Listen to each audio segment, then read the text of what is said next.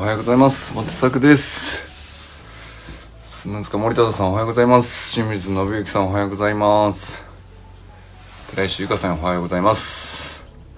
中村修平さんおはようございます。山田友人さんおはようございます。山本健太さんおはようございます。森本あかねさんお誕生日おめでとうございます。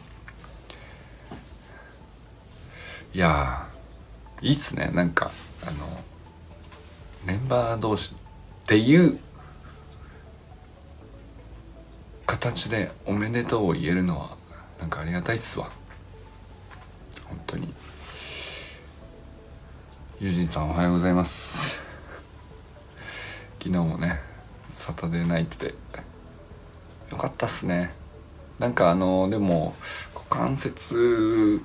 のお怪我はやっぱりなんか40代一回やってちゃんと治すっていうのをクリアしとくべきなのかなって昨日聞いててね、ちょっと思いました。僕もまあね、お尻に来たりいろいろしてますけど、結局なんかいろいろ弱ってきてるけど、全部が全部弱ってるわけじゃないんですよね。だから結構、まあ、ある意味そのスプリントチャレンジしたら発揮できちゃったり、ある意味結構速く走れちゃったりするんですよね。で、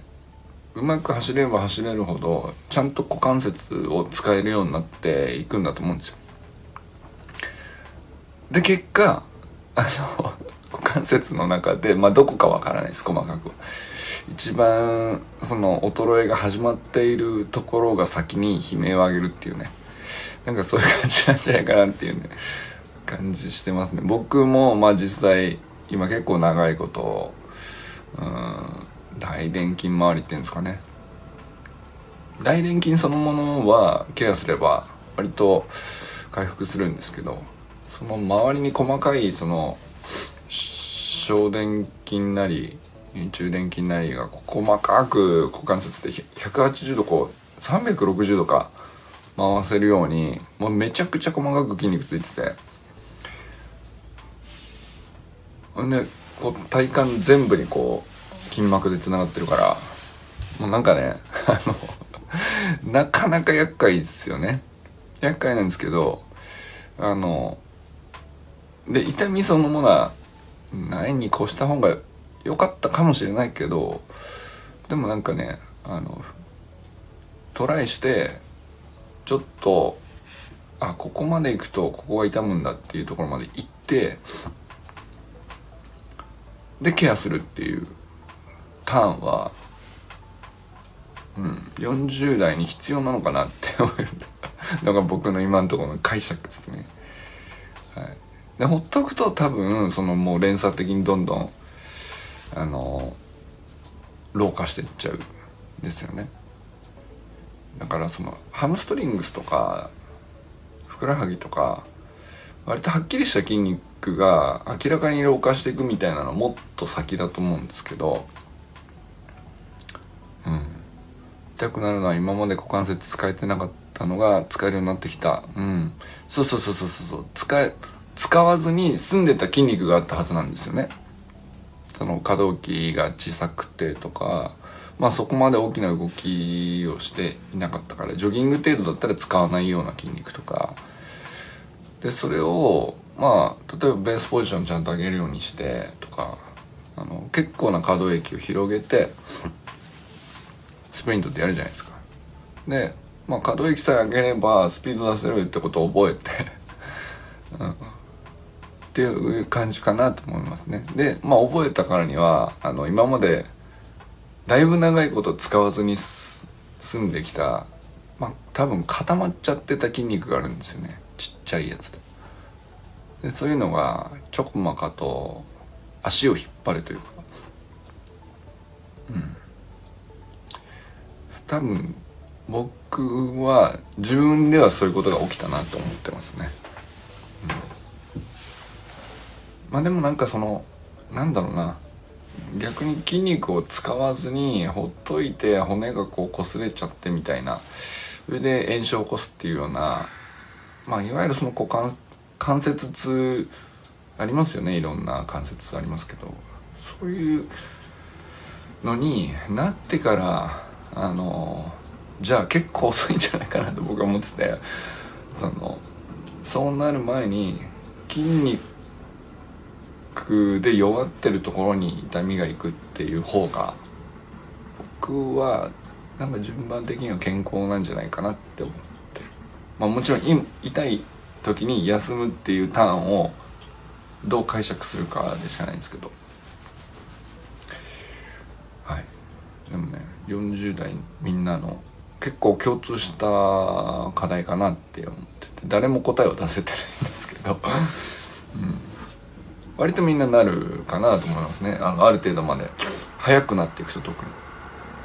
に7秒で前半とか行き始めると50メートルでね、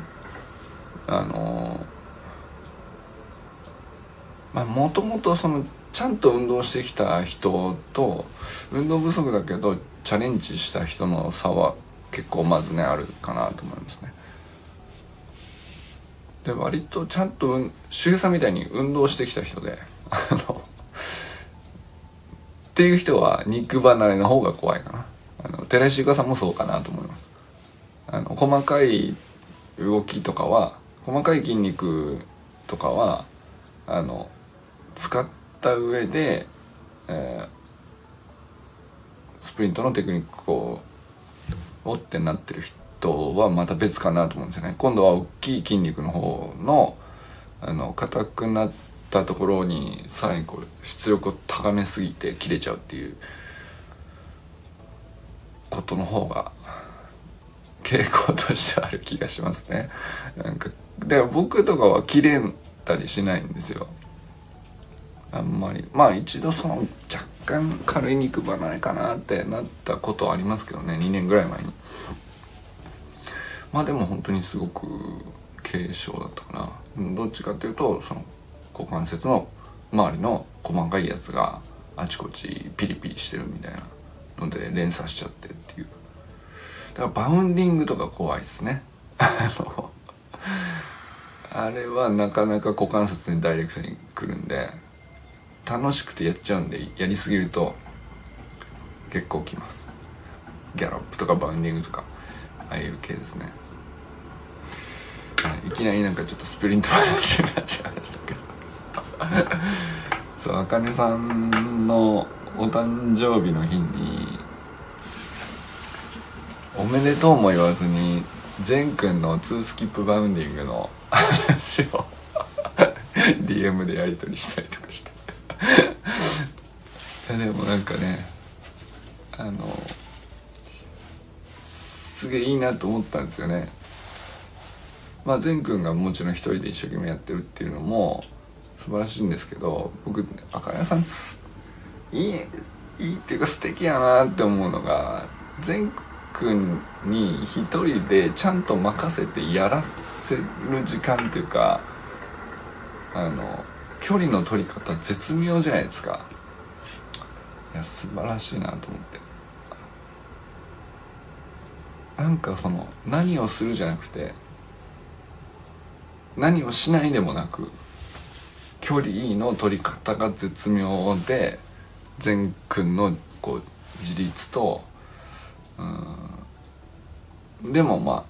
母親がちゃんと見ててくれてるっていう安心感と両方最高のバランスなんだろうなと。ね、なんか1500とかもさ、とんでもないタイムだからね、あれね。1500でさ6分切るって、俺いつだったかな、中学になってからじゃないかな、6分切ったの多分あんまちゃんと覚えてないんだけど、小4で切んのか。まあ確かにトレーニングしてればっていうのはあるのかもしれないけど、いやーすごいなと思いました。5分49とかいったよね、自己心。まあそりゃそうだろうって思いましたけ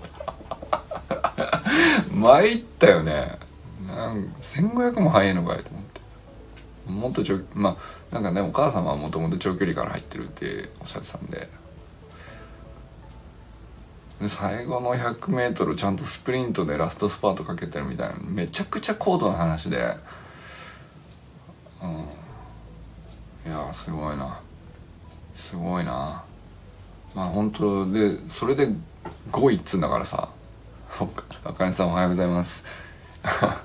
それで5位っつんだからさ、すげえレベル高いんだなと思ってびっくりしましたけど、あかねさんが今ちょうどいらっしゃいましたけど、おはようございます、いらっしゃるちょっと前にあかねさんの話してましたもう一回しましょうかお誕生日おめでとうございますっていう話と、あかねさんと善くんの距離感が絶妙っていう話をしたなんだろうな、一人でもちゃんとやらせてあげる時間の作り方っていうか、それと同時にちゃんと見守る時の見てるよっていう距離の取り方っていうか、完全に遠くからこう何も知らないっていうのでもなく、あれって難しいんですよ、なんか普通ね。まあ僕が見てきた、なんか僕自身も含めて僕が見てきたパパともママともで、あの距離感無理だな、無理っていうか見たことないんですよ。もっと近づきすぎるかで、まあ、口出しすぎるか、過干渉になっちゃったり、まあじゃあそのちょっと見守る距離としてもうちょっと話した方がいいのかなっつって話したら話しすぎるっていうね見てなかったのかいってなる。あとはなんだろう、生返事だなみたいな俺はめちゃくちゃ言われますあれどうしたらいいんですかあかね先生ほんとね、一緒にトライしてる感じも伝わってくるし、長距離とかはね、あかねさんやられてるじゃないですか。で、昨日の全区の1500とかもとんでもないタイムで、ね、すげえなと思って。1500で6分切るのって当然なんですか俺の記憶では体育で1500ってやってましたけど、6分切れたのは中1の時はできてなかったと思う。中2ぐらいだったと思う。あ、切れたって思った記憶があるんです。ちゃんと覚えてないけど、正確なタイム中2中3の話だったと思うな。で、ラスト 100m はスプリントを使う。どんだけレベル高いんだよそれで1位になれない団体と勝負してるっていうね、すげえな。まあでもその機械を作るっていうのもね、大事だし、それにつき合うところまで行きながら口は出さないというか、口出すんだろうけど、まあ、距離感ですよね。やっぱ本人がなえない程度の付き合い方ってすんげえむずいと思うんですけどね。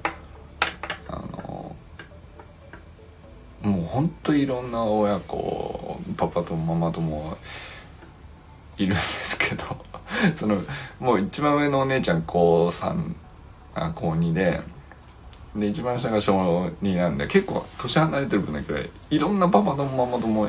人数的には僕見てると思うんですけど、誰と喋っててもむずいよねってなるところかなと思います。その距離、子供と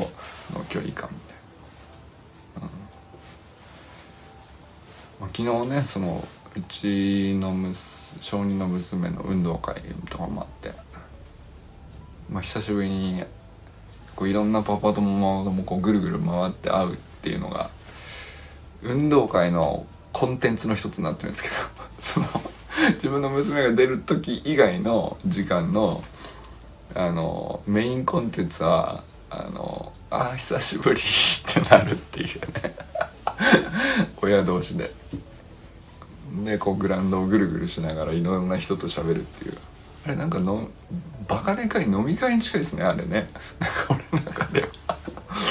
運動会って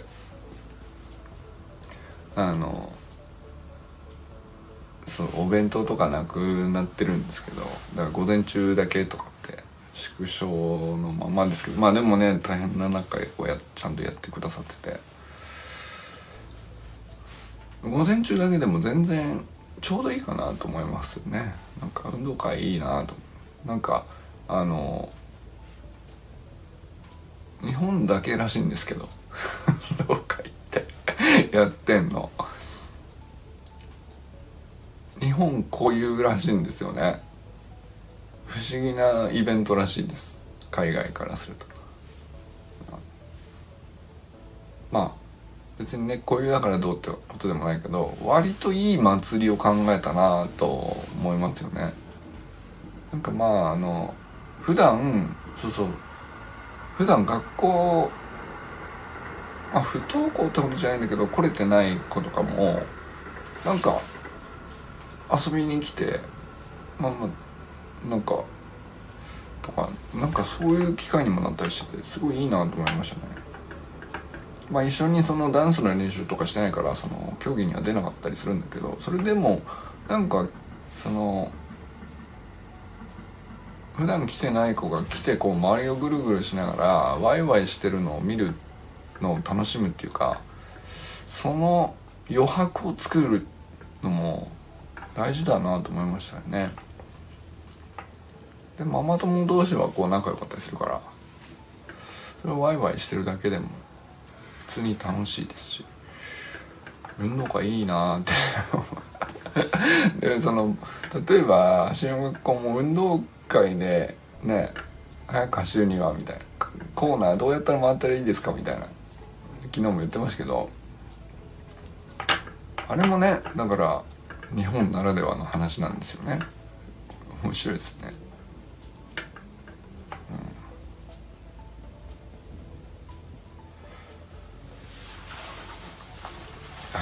今日はねこれから久しぶりでもないか、今日はね草野球です。周平さんに習ったピッチングフォームをねちょっとずつドリルというかフォームから入るって大事だなっていうのはねスプリントでもよく分かったので、こう思いっきり投げるだけじゃなくてフォーム気にしてやってみるっていうの楽しみがあると、まあ野球に限らずなんですけどバスケットボールのシュートフォームとか、まあ、シュートだけじゃなくてなんでしょうね、ドリブルのステップとか何でもなんだろう、この年齢から再チャレンジするときはそのフォームから入らざるを得ないというか全くその体力でカバーできないんでちょうどいいですよね。すごいこう思考力が問われるんですよね、体力ではカバーできないから。でもなんかそういう風にスポーツを楽しんだことなかったなと思って、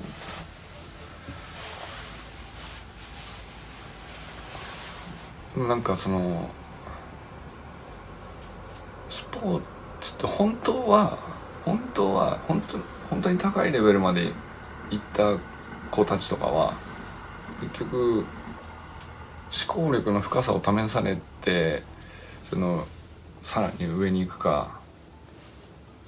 いいもの持ってるんだけど伸び悩むかみたいなのがどうやらあるらしいんですけど、そうじゃなくてもう40、50になってまあプロがどうのこうのではなく、単純に再チャレンジして普通に楽しみたいっていう話になった時には思考力から入るっていうね、なんだろうね、いろんなドリルだったり簡単なメニューだったりやるときに時間も少ないしさ、でもやってみたいからやってんだけど、うまくできなくていいわけでもないからチャレンジしてるじゃないですか。そうするとピッチングもそうなんですけど、録画してどんだけ変なのかから向き合ってで思考力メインでスポーツをやるってなると、もう全然なんかかつてやってたスポーツの感じの楽しみ方と全然違いますよね。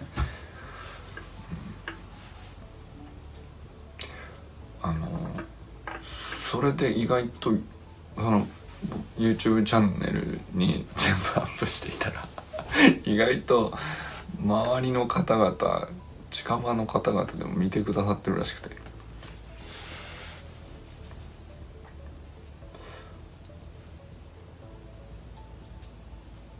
そうですね、なんかそういう何も書いてないけど自分の振り返るための動画をアップしたら、でもそこにこう思考力が僕の中での僕なりのまあなんていうか、何を考えてこういうことを試してるみたいなのがあるわけですけど、ああゴルフなんかもうほんとそうでしょうね。うん、いやそれすげえ感じで、しかもその何を考えて何を思考してそれをやってるっていうのが映像から伝わってくるのを受け取れるようになるのも、そういう風に普段取り組んでる人だけなんですよねだからそうじゃなくて単純にフィジカルが高くて、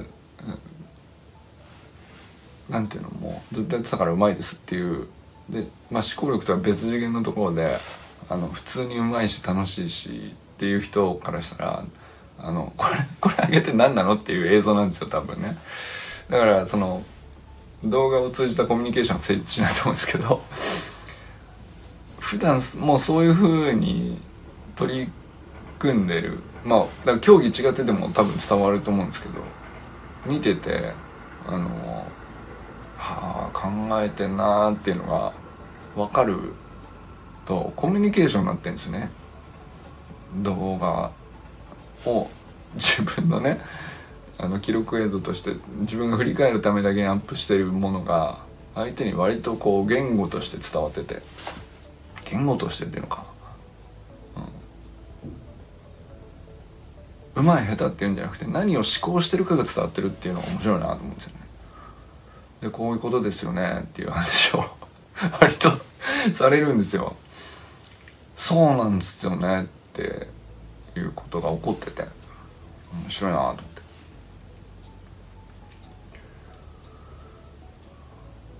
でだから周平さんとかも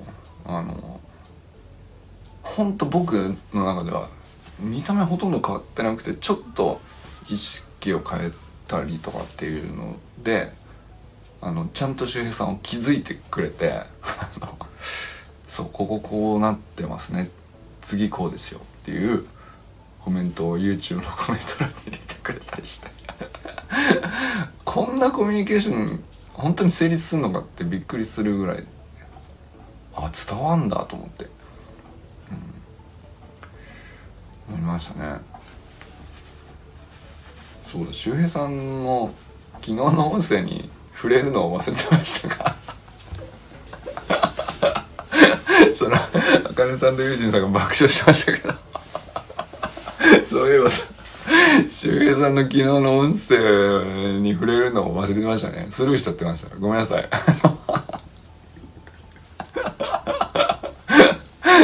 まああんなの初めて聞いたな。ちょっとまだ聞いてない人はね、もうオチ言っちゃうのかっていう感じですけど、まあ友人さんもオチをバラしてるからいいかハッシュタグ日付まで聞いてなんだろうなと思ったんですよね変なハッシュタグつけんなと思って、別にそのね12時回っちゃって遅くなっちゃいましたぐらいの意味なのかなと思ったら、その始めたのに始めたところでちょっとトイレ行ってきますで寝ちゃってで起きたら朝でもそれまともにちゃんとさ音声つないで1個の配信がいや起きたら気づいたら朝でしたみたいなあんなの初めて見たな。今日の感謝はお酒の雲海よく寝れたんだろうないやよかったねと思ったよね。ほんともうギャラギャラ笑っちゃった俺あれあれね、たまたま歯磨きしながら聞いてたんですよ。これでね、こうやって歯磨きしながらこう出かけようかなと思って聞いてたんですけど、歯磨き粉ブシュッとなって何してんのこいつだと思ってほんと笑っちゃったな。声出して笑、音声で声出して笑ったのはちょっと久しぶりかもしれん。ほんとに笑ったあれいや音声配信は才能じゃないってあの人言ってますけど、才能あるのな才能あるなあれ才能じゃなくてなんだよいやー俺あんな面白い音声を撮れた記憶ないですよ。なんかわかんないけどさ、どっかで誰かねちょっとクスッと笑ってくれてる人がいるかもしれないけど、いやあれは面白かったな。昨日の本当によかったそれを最後に触れるっていうね周平さん来たかないやー笑ったな。でもいいですね、なんか夜はまあお酒飲むが別として感謝を言葉にして眠りにつき、朝はゲラゲラ笑って起きるという、まあ、その間の一日が本当に最適化されるよね笑って起きて感謝で眠りにつく、最高。いやみんなそれ目指してると思うんだよ。できなくてもあったと思うんだけど周平音声で全て解決するな中村周平の夜間学校を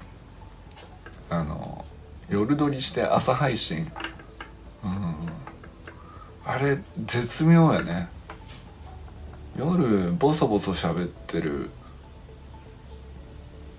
感じで、まあ何かしらの感謝を口にする、まあ雲海というお酒に対してだったりそれでそれを朝配信して、で朝聞いたらなんだこれってなってゲラゲラ笑っちゃうっていう朝を迎える。いいんじゃないですかそのコンセプト面白いな。いやーなんかまさかサロンのコンテンツがこんなに充実すると思ってなかったですけど、1ヶ月でまあね無理せず飛ばさず僕も長く続けていきたいんで、あんまり笑いすぎであることをねちょっと、心配してますよ。なんか面白すぎてこれ続くのかなこんな面白いことがっていうぐらいね、めちゃくちゃ良かったです。はい、ということでこれから草野球行ってきます。では皆さんも今日一日楽しくご機嫌で過ごしてくださいませ。じゃあね。